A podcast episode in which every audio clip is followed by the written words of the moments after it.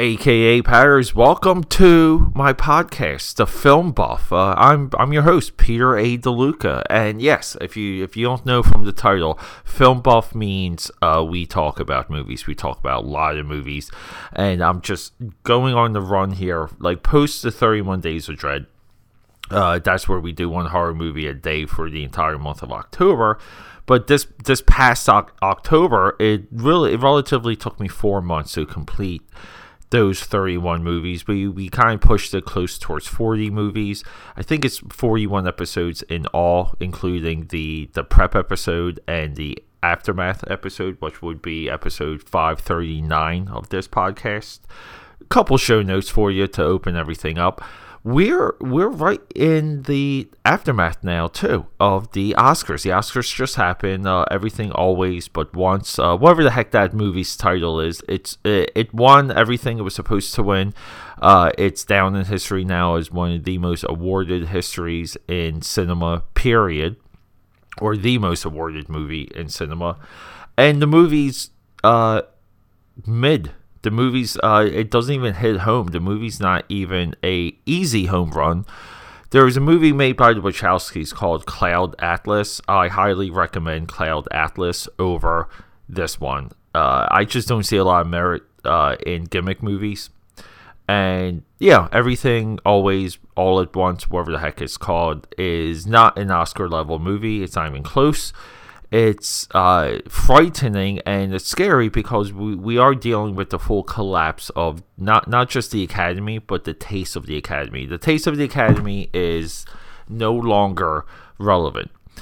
Moving on, uh, you know, I got I got caught watching this movie. I got uh, The Accused, nineteen, uh, what year is it? nineteen ninety-three, nineteen ninety-four, nineteen eighty-eight, I'm sorry, nineteen eighty-eight, The Accused, starring Jodie Foster. Budget thirteen million dollars, box office ninety-two million dollars. We like that type of return, brought to us by Paramount Pictures.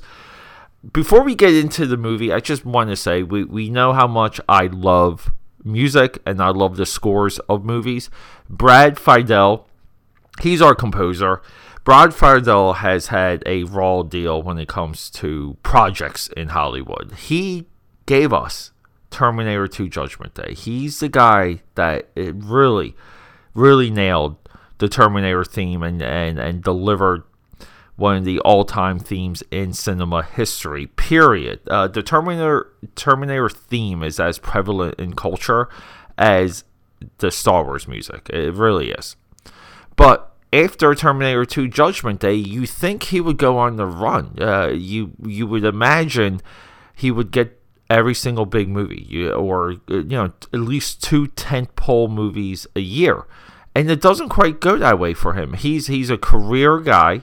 He's he's worked his entire career in Hollywood, a lot of movies, a lot of T V shows. His next relevant movie, next to Terminator two Judgment Day, is also James Cameron's True Lies, which, you guessed it, amazing score, amazing theme, amazing. Uh, it's just good through and through.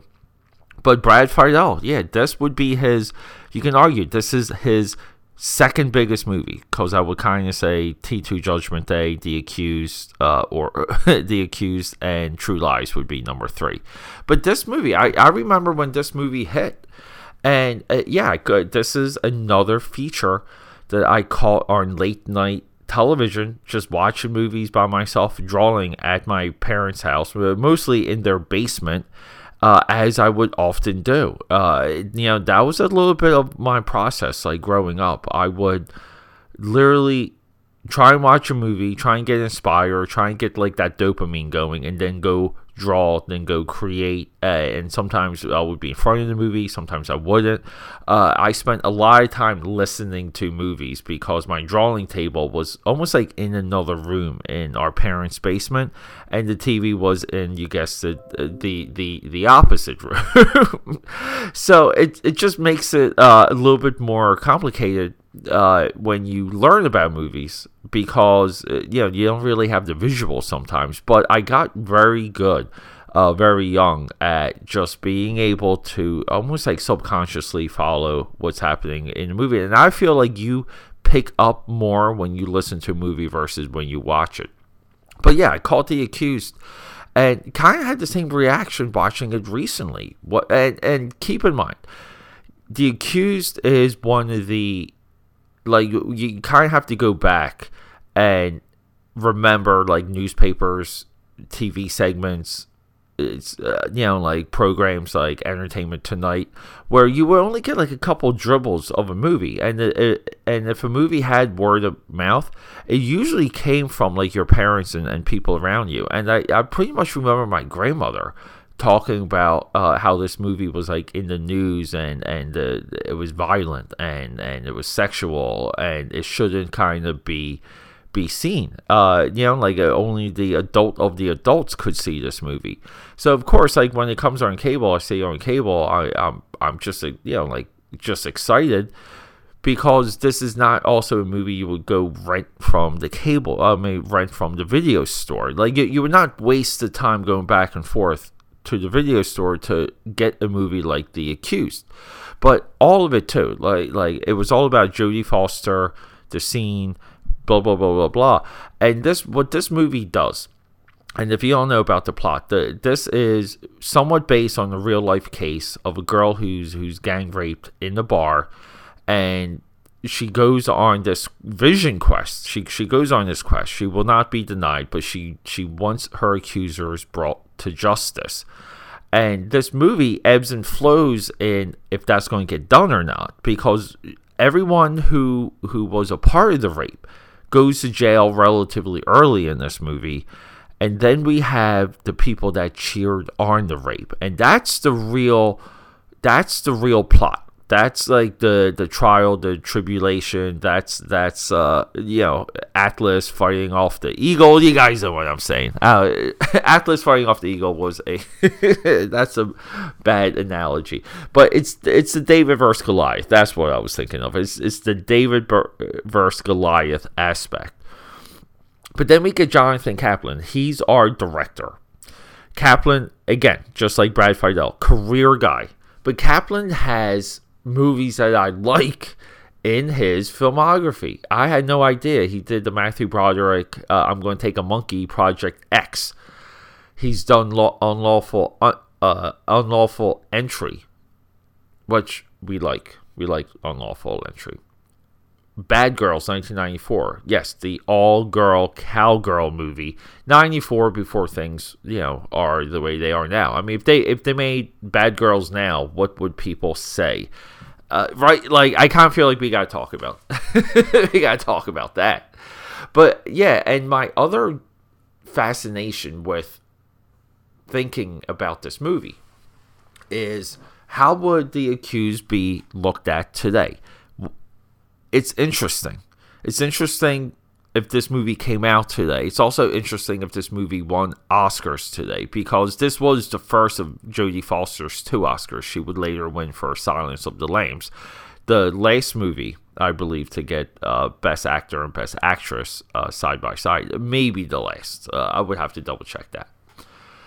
But yeah, what would The Accused, how would that be received today? That's a very important question. It's a, it's an important idea to let permeate when you're watching this movie, because this movie is nothing but a recommendation. And it's also a good track if you want to get into the fascination with, like, a procedural courtroom drama, which is really everywhere in entertainment today. People are locked into that type of thinking. People are locked into that type of entertainment, and it's not going away anytime soon. But we love watching court cases unfold, or watching the legal system unfold within a drama. And this movie was was was kind of there, because we got a lot of these in in the late eighties and and you know and throughout the nineties. It really kind of uh cresting uh cresting like a wave crest. Uh, what am I saying today? But at the the peak, really going into the two thousands, where we had just endless T V shows, uh just really milk what that formula was. But we get we get an early entry in some of that, and this movie was popular enough to, you know, capture people, inspire people, and all that. And it's it's a full recommendation on that. It's a full recommendation on seeing uh, what a true act- actress can do with her material, Jodie Foster, We also have to give a little bit of a shout out to our Top Gun girl.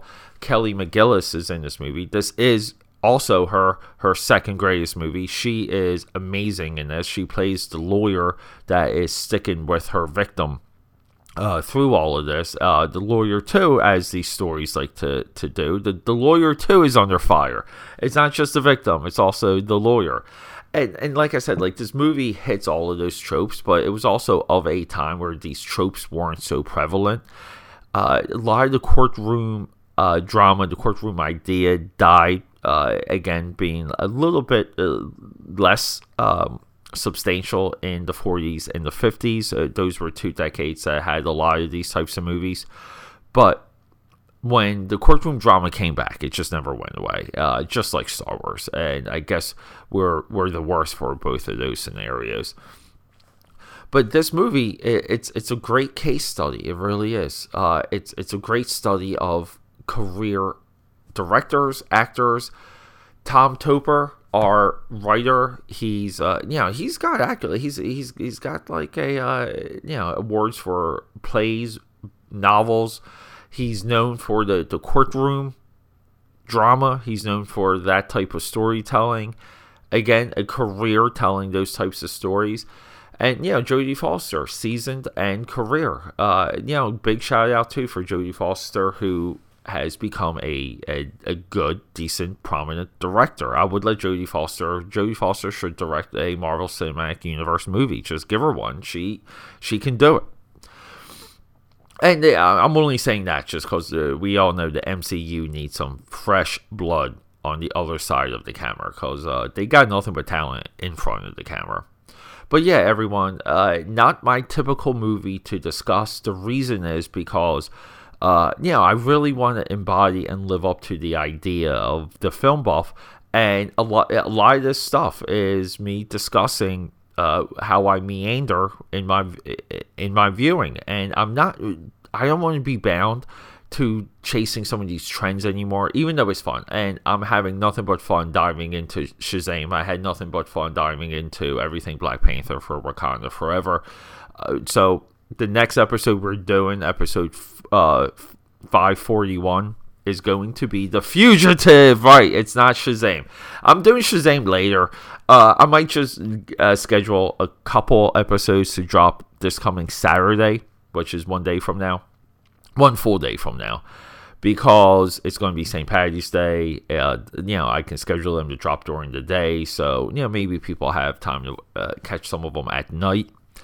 But Shazam really is not getting social media traction at all. Uh, I found that out through my YouTube videos. Uh, people are just not interested in it. But the character itself is absolutely fascinating. And yes, uh, Creed three. Uh, I did see Creed three. I did want to discuss some of that with you. That, that movie's sitting with me because it's just a little, in my in my view, it's a little bit all over the place. But this movie is a straight up recommendation. I can't recommend it enough. And it's good to put yourself uh, in the time that this came out. And just, just understand that courtroom dramas weren't big. Jodie Foster wasn't Jodie Foster yet.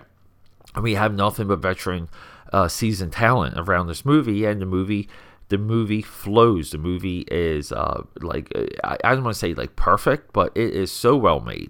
It's just there, and it's it's amazing when you watch everyone hitting on all of their c- cylinders while making this this flick. So it, it is a little bit of, of a study in that.